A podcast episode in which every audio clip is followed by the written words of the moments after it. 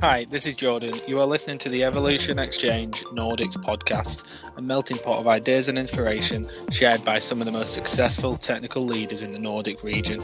I specialise in the gaming industry, and today I am your host. Welcome to another instalment of the Evolution Exchange podcast. Today I'm joined by Ferruccio Cinquemani, Brinley Gibson, Cyprian Lazar, and Frank Eriksson to discuss the crunch the good, the bad, and the ugly. Before we delve deeper into the topic, let's work our way around the room with some small introductions, shall we? Uh, Frank, do you want to kick us off? Yes, I can do that. Um, I'm uh, Frank Eriksson. I'm working as a Chief Commercial Officer at uh, G-Loot, an online uh, esport platform. Uh, I'm kind of new into the esport gaming world. I started five years ago uh, with eye tracking from Tobii. That's where I find esport. I'm not a hardcore gamer. I'm the kind of the backpack that people needs to carry around and help out. Um, but I love it and it's great. Um, before esport, I was 16 years in in ad tech, building up a lot of different uh, ad tech solutions, affiliates, and retargeting companies and so forth. So I've been in the startup business for 20 years. This is my seventh scale up startup. So I love the kind of the whole crunch mode of a company. Brilliant. Uh, Brinley? Hi, uh, I'm Brinley Gibson. Uh, I'm an executive producer at Avalanche Studios and our self publishing division, Systemic Reaction. So I've been making games for oh, 18 years now, uh, coming, yeah, no, coming on to 19. And I've worked at places like uh, Lionhead and Sony London. And three, just over three years ago, I moved to Malmö in Sweden, where I set up the new location for Avalanche Studios. Uh, we made a game called uh, Second Extinction, where you kill evil mutant dinosaurs in the near future. And um, we've grown that studio from nobody up to now around 75 people. So it's been quite a fun journey uh, the last few years. Brilliant, brilliant. Um, Cyprian? Yep. Hi, everyone. I'm Cyprian Lazar. Uh, I'm a senior development director at DICE, which is an EA studio. I've been with EA just over 11 years. And I was uh, fortunate enough to work on high impact titles and shape franchises such as Battlefield and Star Wars Battlefront. And just recently, a couple of months ago, I finished an important phase of what was my biggest project up to date in my life, which was coming back from parental and yeah, growing a, a, tiny human, my daughter Lucia. Excellent. And uh, last but certainly not least, Ferruccio. Yes. Hi, I'm uh, Ferruccio Cinquemani. I'm um, I'm Italian, but I live in Sweden. I work uh, currently as a game designer at uh, Embark. Um, I have been working directly with uh, game making for 10 years now. Uh, and uh, although before that I've been a game journalist for many, many years um, and also worked um, in, uh, in marketing. Um, and so so yeah, I guess that's all. I've been working in several positions, always related to uh, game design um, in the game industry, and uh, and a bit in QA, which I think might be relevant for today's discussion. Excellent, thank you for that. So now that we've got a bit of a context to everyone, uh, let's move on to the topic in focus, you all have a question uh, relating to the crunch of the good, the bad, and the ugly. Uh, and as usual, I'll work around the room, asking each of you to pose your question and the reasons behind it. Uh, each of you will have the opportunity to give your take on the situation. So let's start with Brinley. Okay, well, hello everyone. Um, I wanted to start off by asking the question of what do we actually define as crunch? Because uh, the word gets used a lot. And I think some people are just using it to talk about some kind of overtime in games. Uh, but for me, it's something I think a little more extreme. Um, and I'd be interesting to hear everyone's takes, and uh, then I can put my ten cents into what I think it's actually it is. So yeah, I can jump. I can just jump in. To me, crunch is essentially a, a extended period of routine overtime and stress. I mean, I guess if you have overtime, you're going to have stress. so I guess that's how I would define it, but maybe not everybody's uh, not everybody agrees. I like. I mean, I like I mean, how you said. Sorry, it was it's continuous, and you said it was uh, routine. That's quite an interesting combo uh, there, and I think, yeah, I agree with you though on those points for sure. Sorry, Lazar. No, no, no worries. It's a it's a very philosophical question, isn't it? What what is exactly crunch? Because I guess what we all think about, what we were talking just before the call is, uh, it's basically too much amount of work, too little time, ends up having overtime or being stressed. Um, but yeah, in reality, I think it's a very I'm very passionate about the topic. I'm, happy to be here today and talk more and see what, what you guys think about it as well because um, it always comes and has uh, negative connotations. So in the real world, there's no good, bad, and ugly. It's just the bad, and usually negative connotation things tend to be avoided or not being spoken of. And I think acknowledging it and making you know just yeah acknowledging it that it, it happens, it happens frequently, is a first step, and maybe instead think about how to avoid it. And maybe in the future it, it, you don't even have to talk about what actually defines a crunch. It's not crunch anymore. It's just a phase of the project. Certain times. And yeah i've seen i guess crunches implemented differently at different phases. Sometimes they're more successful than others. And a bit like Ferruccio said it's it time the time frame in which it happens uh, matters as well I can jump in here just to be a little the bad and the ugly. I have actually good experience with crunches as well. I think it, it uh, the reason why it comes out as bad and always occurring, I think that's a management problem. Uh, first and foremost, I think a crunch for me in the ideal world is is a clear, you know, deadline. You need to do something by a deadline, and it's a clear mission or a task you need to solve. That is not part of your regular day or business because you're developing something. This is of, over the top. We found something. We need to fix it. Let's come together. You can actually make it to a positive. The key thing here is that if you do it too often, then your you know day-to-day planning is, is sucks. So I think uh, crunches is nice, and if you rally the people and everybody knows where the mission is, uh, I think it could be a positive thing.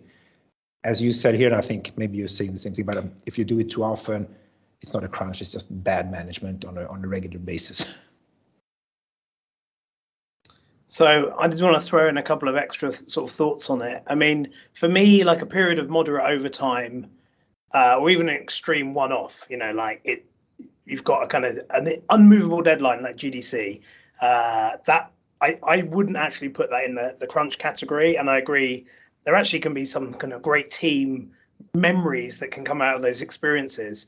It's the kind of pernicious version uh, is the kind of the negative crunch, the crunch that goes on for that longer period of time, often without an, a clear end. I think that was raised as well.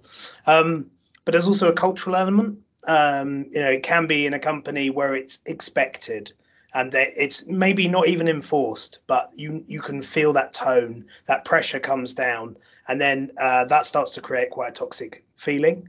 Um, and I also think crunch, you could be paying overtime, but still have crunch. You know, you can still have an end date and still have crunch. You can even have it optional and it still be crunch because of the length of it, the scope of it uh, that could be happening.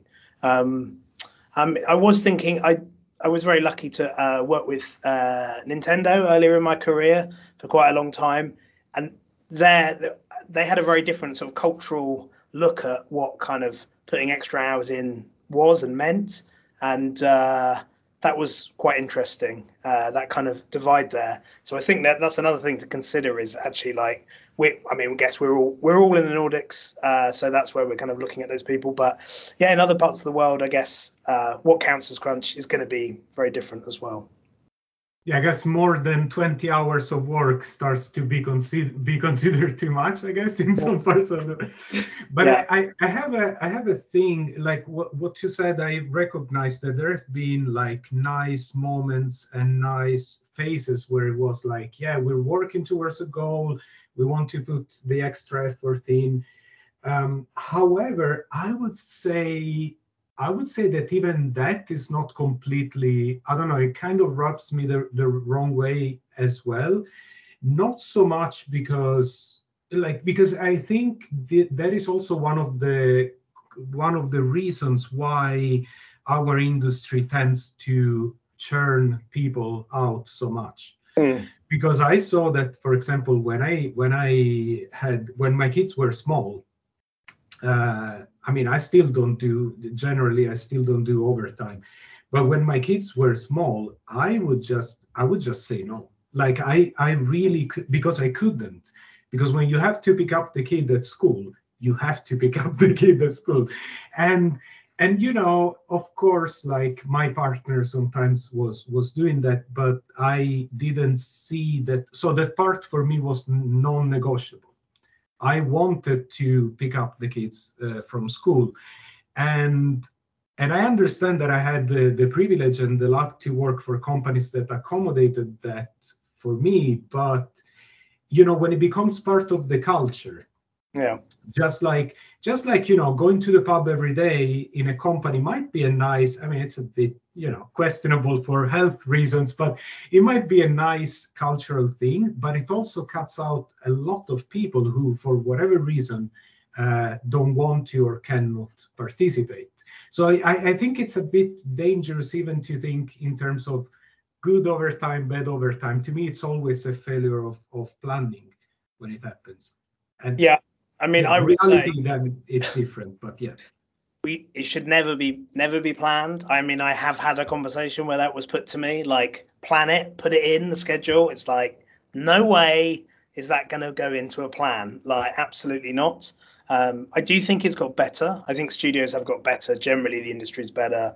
Uh, the macho culture around it that was kind of developer up rather than management down. I think that has improved. I think that's uh, changed over the years as well for the for the better for sure.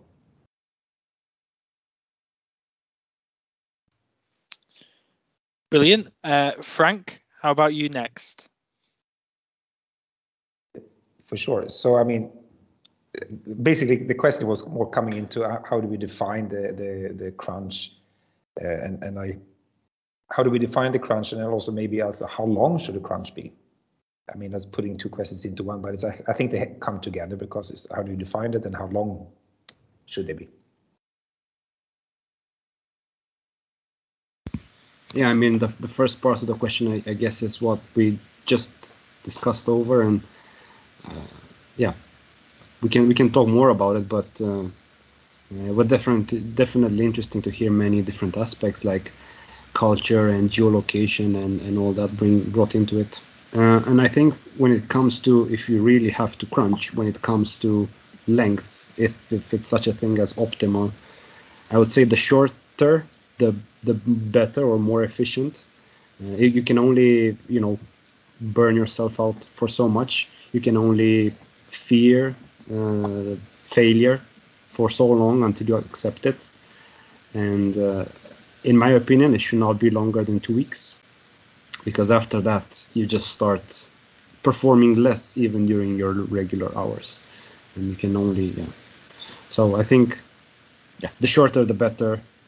And i think in some cases it can be used as a tool and it can be quite efficient if the if the period is short and controlled. And as you said at the beginning if you have a very clear deadline if you have a very clear vision and basically a list of things to go through which is more than you could have done if you didn't extend the hours. But otherwise, if it's just, you know, if you're in a more exploratory or prototyping phase, that's just uh, not, yeah, constructive. For me, I think the uh, the length of time uh, is really in, impacted by how extreme uh, what you're doing. You know, if you're cutting out weekends, if you're if if it's like multiple hours every day, so sleep is starting to get affected then it has to be an incredibly short amount of time. If we're talking about it's uh, a couple of days a week with some additional hours, then I think that can run. Uh, but even that starts to have a toll. It might be like, hey, it's only a couple of hours, you know, a few hours on a few days, but that starts to affect people as well. So I do. I think there's a kind of there's probably some kind of uh, mathematical equation we could come up with, uh, but um, it's uh, it it always it always starts having an impact. I think um, eventually, for sure.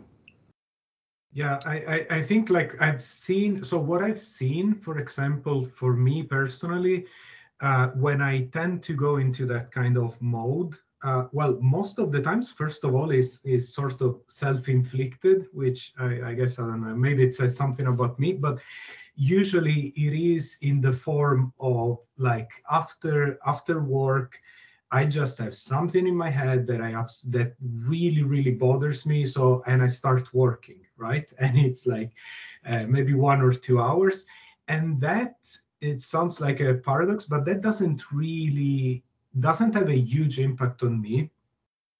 The the problem for me usually is when it's at the end of a working day and the working day has to be extended that's where I start to make like the stupidest mistakes. It starts mm. to be so counterproductive um, that it's really, really, that to me is really when bad stuff happens. And I've seen bad stuff happen, you know, when you, you, you start having this cascade of, of bugs that start getting in.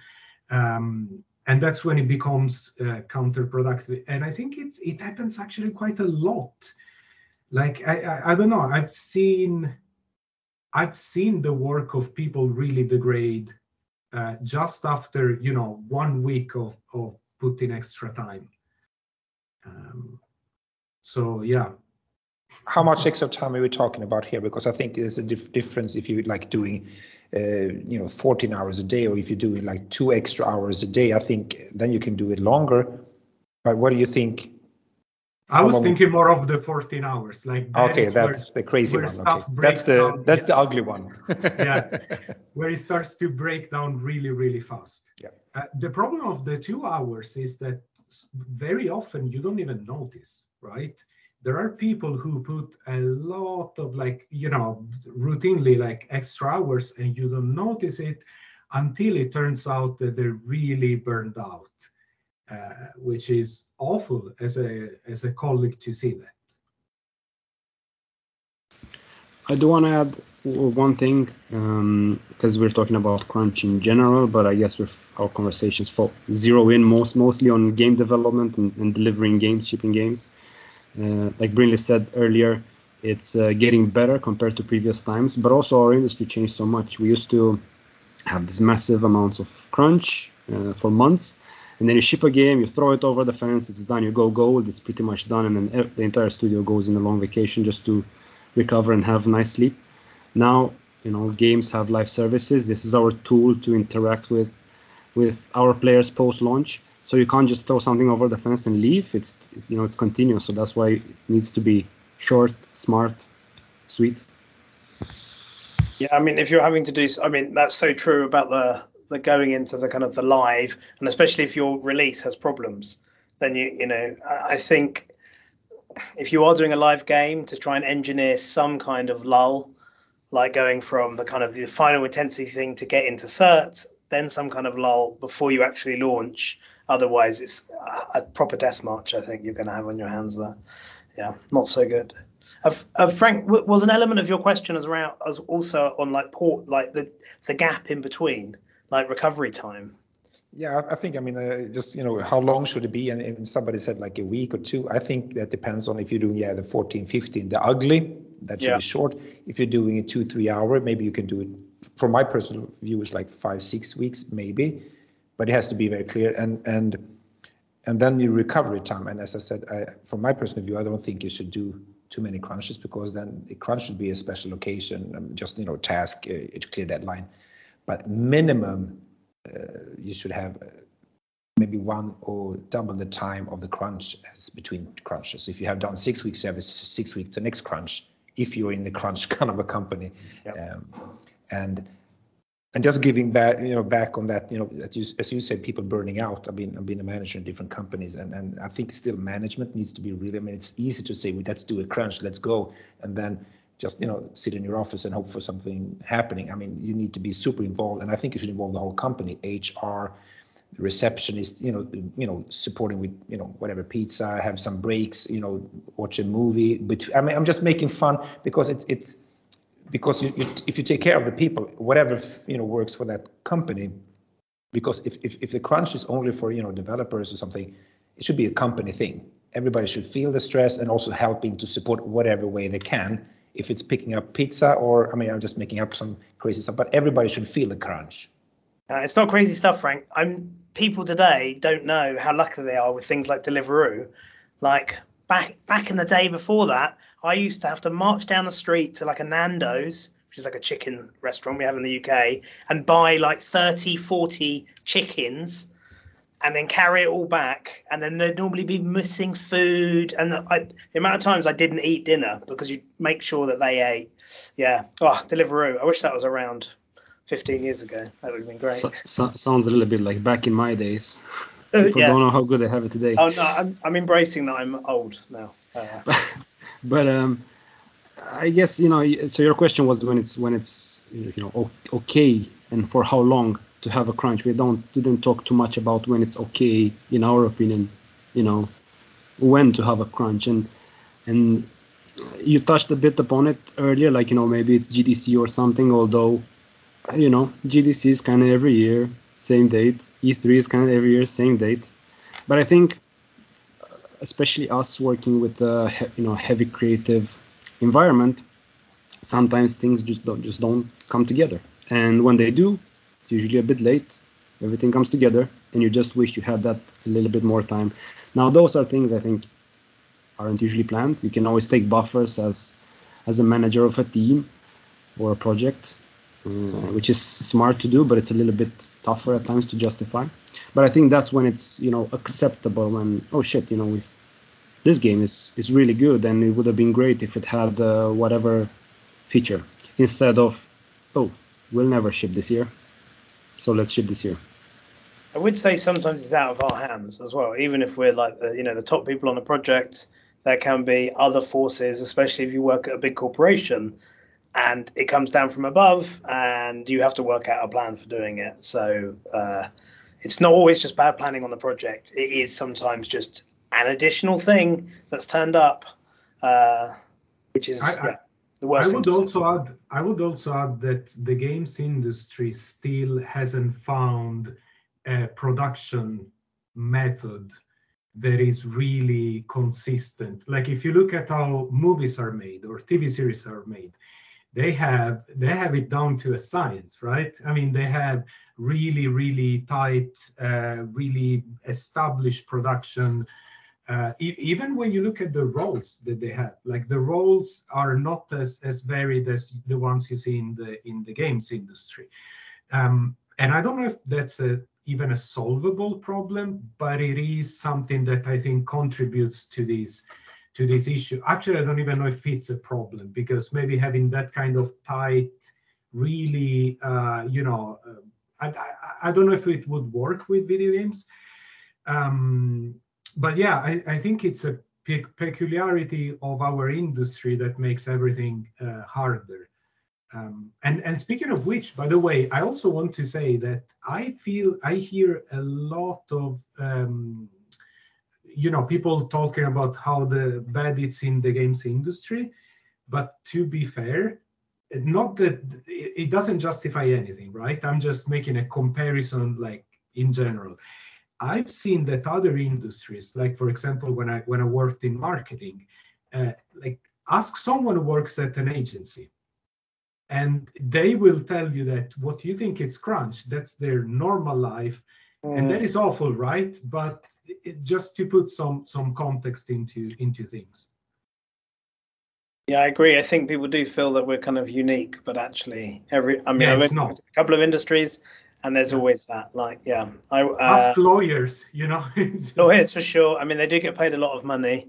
Um, I do think pay is an important factor. I guess um, VFX industry is relatively similar, like some of the stuff, and they do enormous amounts of additional hours uh, to get those films done. Uh, and they but they do get paid a heavy premium. And i think that it, you know paid overtime is still sadly rare in games and it isn't uh, paid i don't think at the right premium you know. Where's the kind of time and a half two times uh, for that kind of additional work So it, so then it's that it's pay. Do we just solve the problem of the industry? I don't think because pay doesn't solve the sleeping issue. No, think, exactly. uh, so I mean, I think you should be compensated. I mean, e- either it's pay. Some people like money, or some people want extra vacation, so they get instead of the two weeks, they get four weeks. That I think you can tailor made for whatever person. Uh, if you're if you're a family person, maybe you want extra pay uh, vacation to be with your kids because you miss that, or if you're you know have no kids, you just want to go extra money. I think you can It's, solve it, uh, but it should be compensated because the company are using you. But then I think also there's a limit. I mean, uh, you know,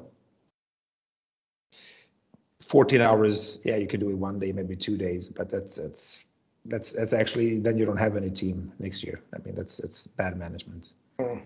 And actually, it's an interesting thing with games. Uh, it's it's you want people to stay at a studio because of learning the internal tech.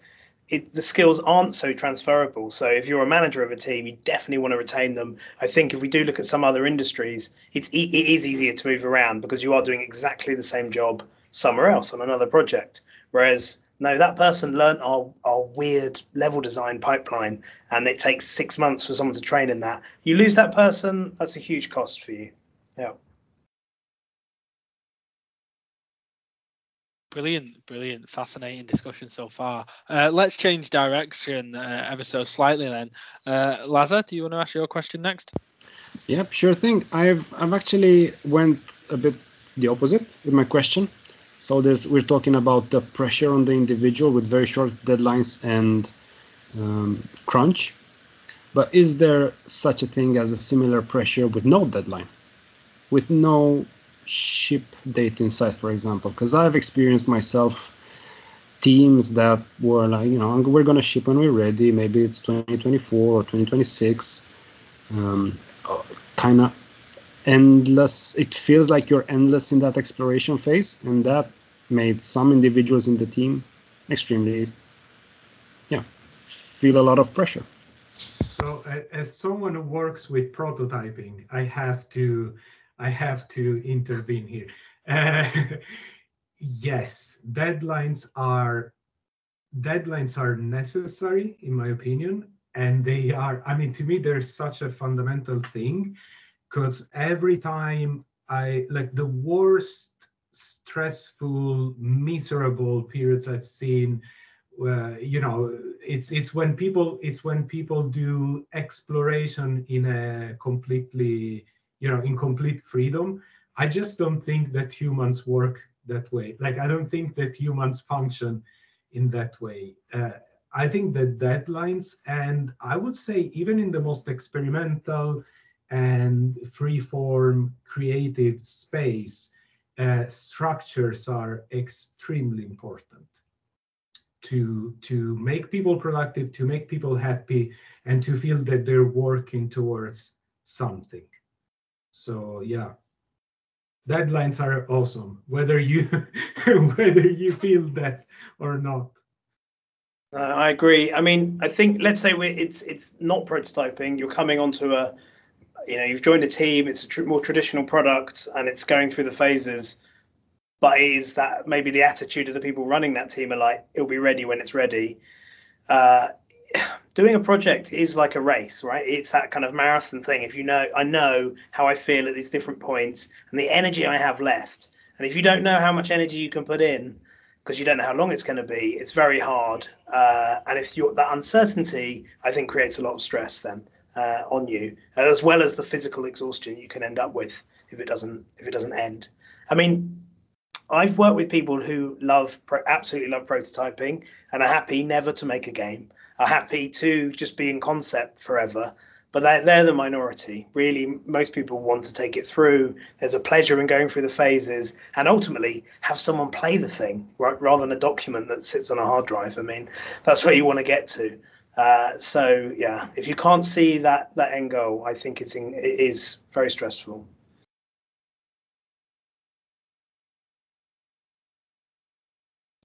Anything you'd like to add, Frank, or otherwise I can I can just give my, my No, I- two cents.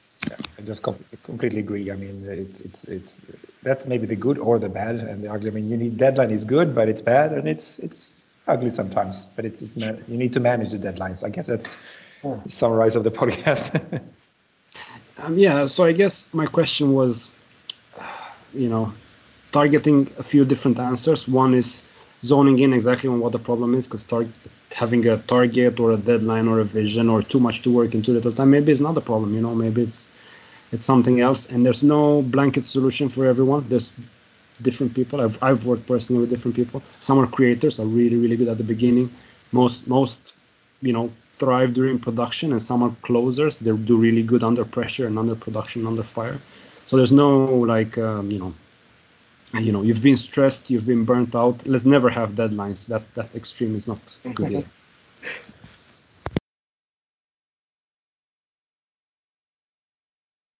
okay excellent excellent. Uh, so Ferruccio, let's move on to your question then please.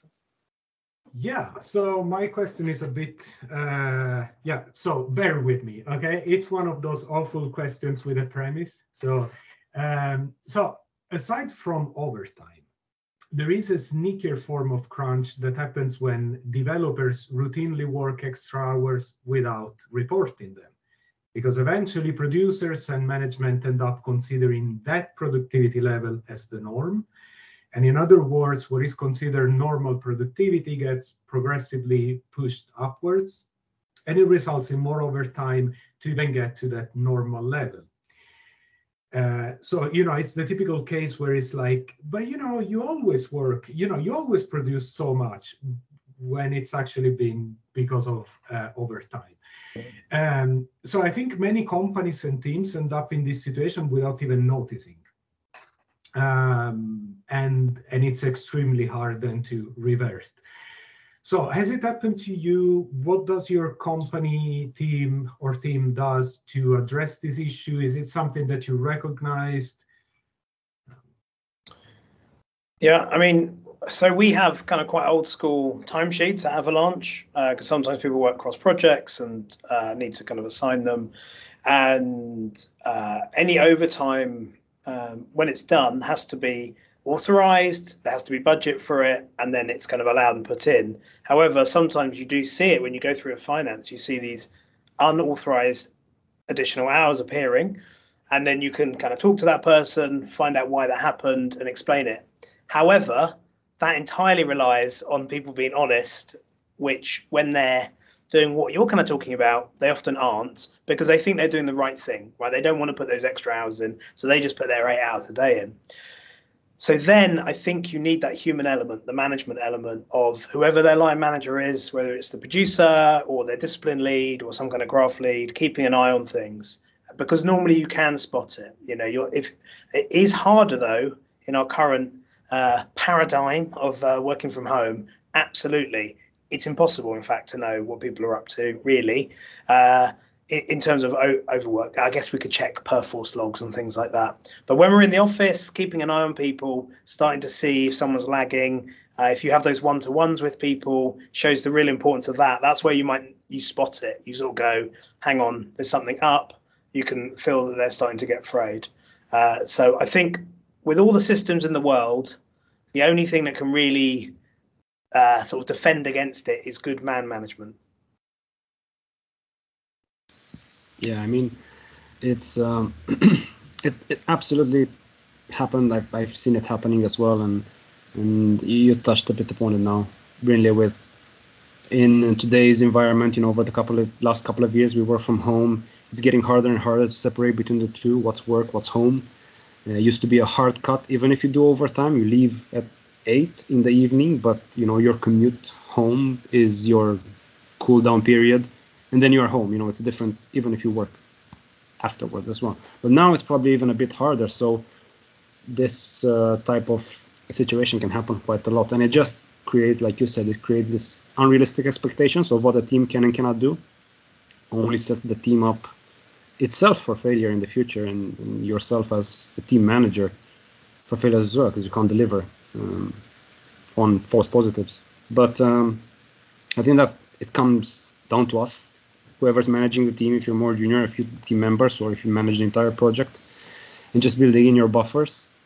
Uh, be it that it's buffers when you estimate or buffers when you uh, do the planning or you know even do it super transparent with the team and say you know you're the specialist. You say it's going to take you a day but you know i'm going to put a day and a half because life happens. It's not it's not that i don't trust you but life happens. Sometimes you get sick. Sometimes we have you know we don't know what's happening really and we need to have more meetings to just clarify it.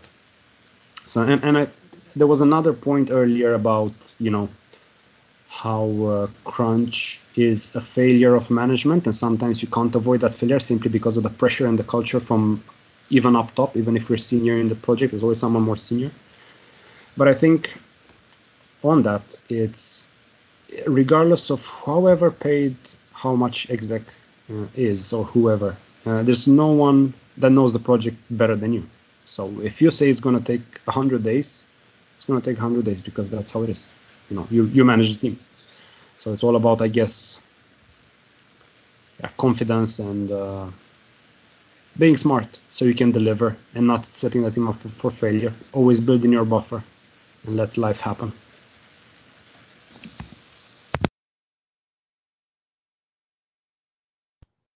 Yeah, I think I think I asked because I I I haven't ever met a producer who hasn't seen this kind of mechanism, and I've never met anyone who actually has a realistic solution apart from, as you said, putting putting a buffer. Like they tell you this this thing is gonna be ready in three months, then yeah, it's gonna be four or five. You know um, which is which is not easy. And and on the other hand, uh, I also recognize that that's what I do all the time. Like every time, uh, I mean, not all the time, especially when in certain phases of a of a project, I get uh, to the point where I'm having so much fun creating and doing things that I do it uh, almost without noticing because I'm like, oh, let me open the engine and just do this small thing. And I want to try to see, you know, what happens if I change this into that. And uh, I never report that work ever. I just don't even think about it. But I recognize also like I get a special sense of dread when I see those commits from like some programmer at two at night, and I'm like, what the hell happened there? Like, why why is he pushing that, you know, at two at night? So yeah so i've seen it from the like i see i see it from the systemic level but on a personal level i don't even know like if they really forced me to um time you know time signal everything i don't know if i would be happy about it mm. which i guess makes me a hypocrite i don't know i think um there's another kind of production element there where we producers need to protect protect uh, creative people against their worst uh, instincts, right? What you're talking about there. So uh, if you bigger picture, like if you're trying to get your game through pre-production into production, if it was left to certain people in the team, they would never leave pre-production, and they would just keep going and trying, and because they're so passionate, they want to get it just right. So making sure that people know we're going to end it now that and we're going to come back to it uh, i think can help with this a little bit as well where we're kind of moving people through the phases so they're, they're almost forced to leave certain aspects of the game and have to move on to the next part. Um, feels harsh. Um, i was also thinking coming back to what we were talking about right at the beginning about the cultural elements i think if we're talking about people feeling they should crunch i think as leaders kind of instilling a, a culture where it's it's not a cool thing. It's not something to brag about. Um, you know, so when we do it, we just do it secretly and don't tell anyone about it. But uh, no, it, it has to come from the top down, and that can even be. I mean, I've had it. I'm bad at answering emails late at night because, especially, it's on your phone and uh, I'm now much better. Like holidays and things, I just delete the apps. That's my solution for it. I delete them all, and that means I can't do it. Uh, but I think that that's that probably puts pressure on. Not not not supposed to be, but if suddenly you get your manager messaging you at eleven at night, you think, oh, he's working. Should I be working? Oh no. Uh, you know, and I, my brain, the way it works, sometimes things pop in, and uh, I have to write. I just have to write the message and not send it now. That's my new thing: is to kind of like send it in the morning, but write it so I don't lose it. Uh, so that's a solution there.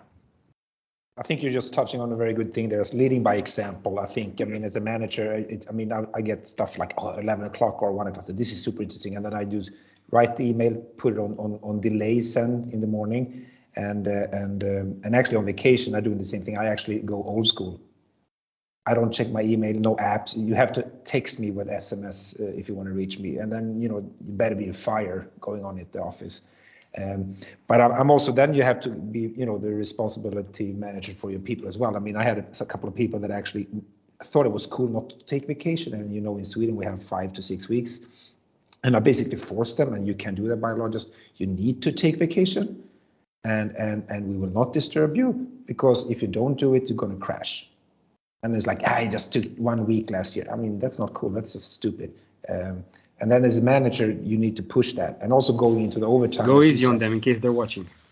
No, no, no. But I think it's it's it's it's it's super important, and and and overtime. I mean, I get crazy, you know, going to like one, two o'clock at night, and then. But I should I, I try to do that at home actually.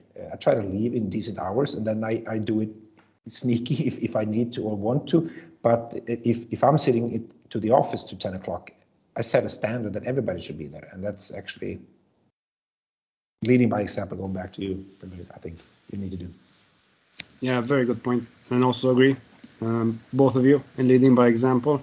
And it's not even sometimes you know you send an email and you don't get anything back, but the things you can't see is that you've put that person in that mental state. They're you know with office, they're reminded about all the work and all that, and they everybody needs the some time to cool off and have that work-life balance. So yeah, definitely.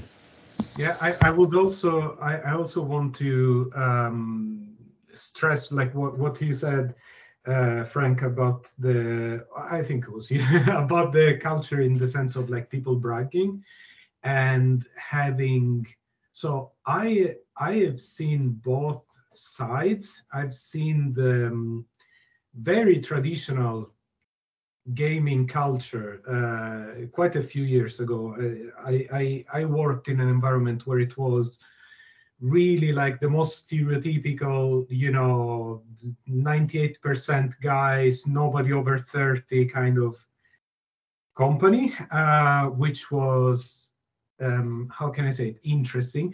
But I think the, the the things are kind of connected, right? When you have when you have that kind of culture where it's like you know lots of uh, alcohol and lots of like uh, blending of of personal life and work um, then it becomes like you know the the battle stories about that time that we stayed until four and then we just slept under the desk and all that kind of stuff.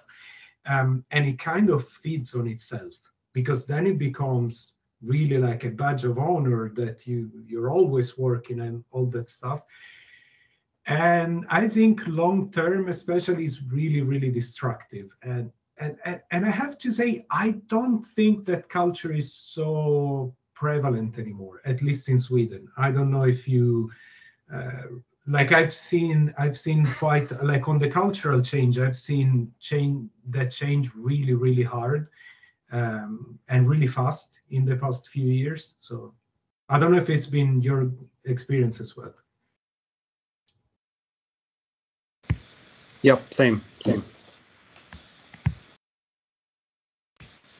Basically, um, social and work intertwine, and then your life becomes your work, and then yeah, everything you would do in your private life, you end up manifesting at work, which is unhealthy.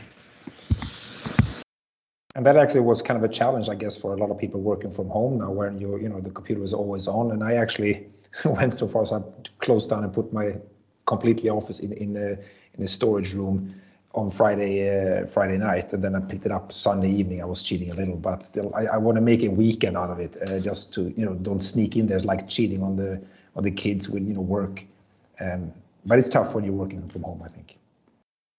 I was just thinking. I think there is a demographic change as well in the industry. That the industry is growing is growing up.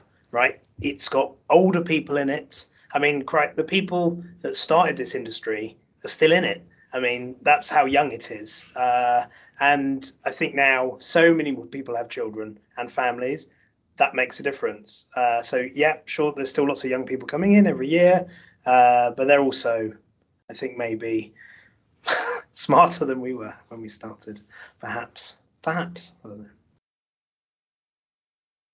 I'm also I'm also really curious to see if we will ever get to the point where eventually we will have like you know teams where you know where nobody's younger than 50 and i i would be super super eager to see what kind of game such a team make and what would be the culture. Because maybe you know when you're a bit older you have more free time the kids are grown up maybe that's where you get back into that kind of culture. You just burn to the you know to the end it's uh, space invaders and pong live service sign me up uh, that sounds pretty awesome, actually. I actually had a little esport kind of a quiz game at the lecture I had today, where I took kind of a mobile version of a, of a, a Pac-Man when I had questions about esports, so playing it around. So it was kind of a retro thing, because there is no esport people, and they were all like you know around 50. So I guess that was a proper game. But it's interesting, as you say, because I was used, to work in in a couple of recruitment companies before as well, uh, and uh, there is kind of a on a very general basis, like when you're younger, like you know, you know, in the 80s to 25 is a lot about career and making money, and you know, and then you come into kind of a family life balance, and then you get over like 45, 50, whatever the kids getting grown up. Where I'm actually at now, uh, there's a hunger again because it's I mean they are taking care of themselves, and and, and I think in, in a lot of countries in the world it, it's it's easier, but in Sweden we kind of uh, age uh, discriminating for older people because they're kind of done and I'm actually I'm, I'm 50 years old and I've been 20 years in the online business and, and five years in esport and I'm I've never been hungrier. And and and I'm super energized and and uh, I'm happy that a company that actually signed me on for being kind of the, the granddad because I learn a lot every day and I hopefully I can share some knowledge to the ones I think we talk about gender mixture I think it's all going to be an age and a culture everything because there's older people you know that have a lot of experience have done a lot of these failures before so we don't have to do them. So I think that's, I don't know if it's a typical Swedish thing, but I think we are more age uh, sensitive or, or in Sweden than in other countries because they look up to the older people. I want to challenge that one as well the team. Here. Yeah, I think it's a it's a bit of an intersection because Sweden is a little bit like that, and the games industry is a lot like that. So ageism in the in the games industry could be probably a four hours podcast because it's one of those pro, like it's one of those issues that is huge and really really not talked about so maybe maybe food for for a future podcast jordan yeah definitely i think um I, love getting topics from podcast guests because it makes me and us stay the most relevant that we can be. So I'm I'm here taking notes on the on that definitely, um, and I think it's a good one to revisit hundred percent. Um, but for this podcast, I think we'll leave it there. Uh, this has been the Evolution Exchange podcast. I want to take this opportunity to thank Brinley, Ferruccio, Frank, and Cyprian for providing their insights into the topic. And thank you, everybody, for listening. If you would like to get involved in one of our upcoming podcasts, reach out to me on LinkedIn or by email at jordan.lound at evolution-nordics.com. And we will see you next time.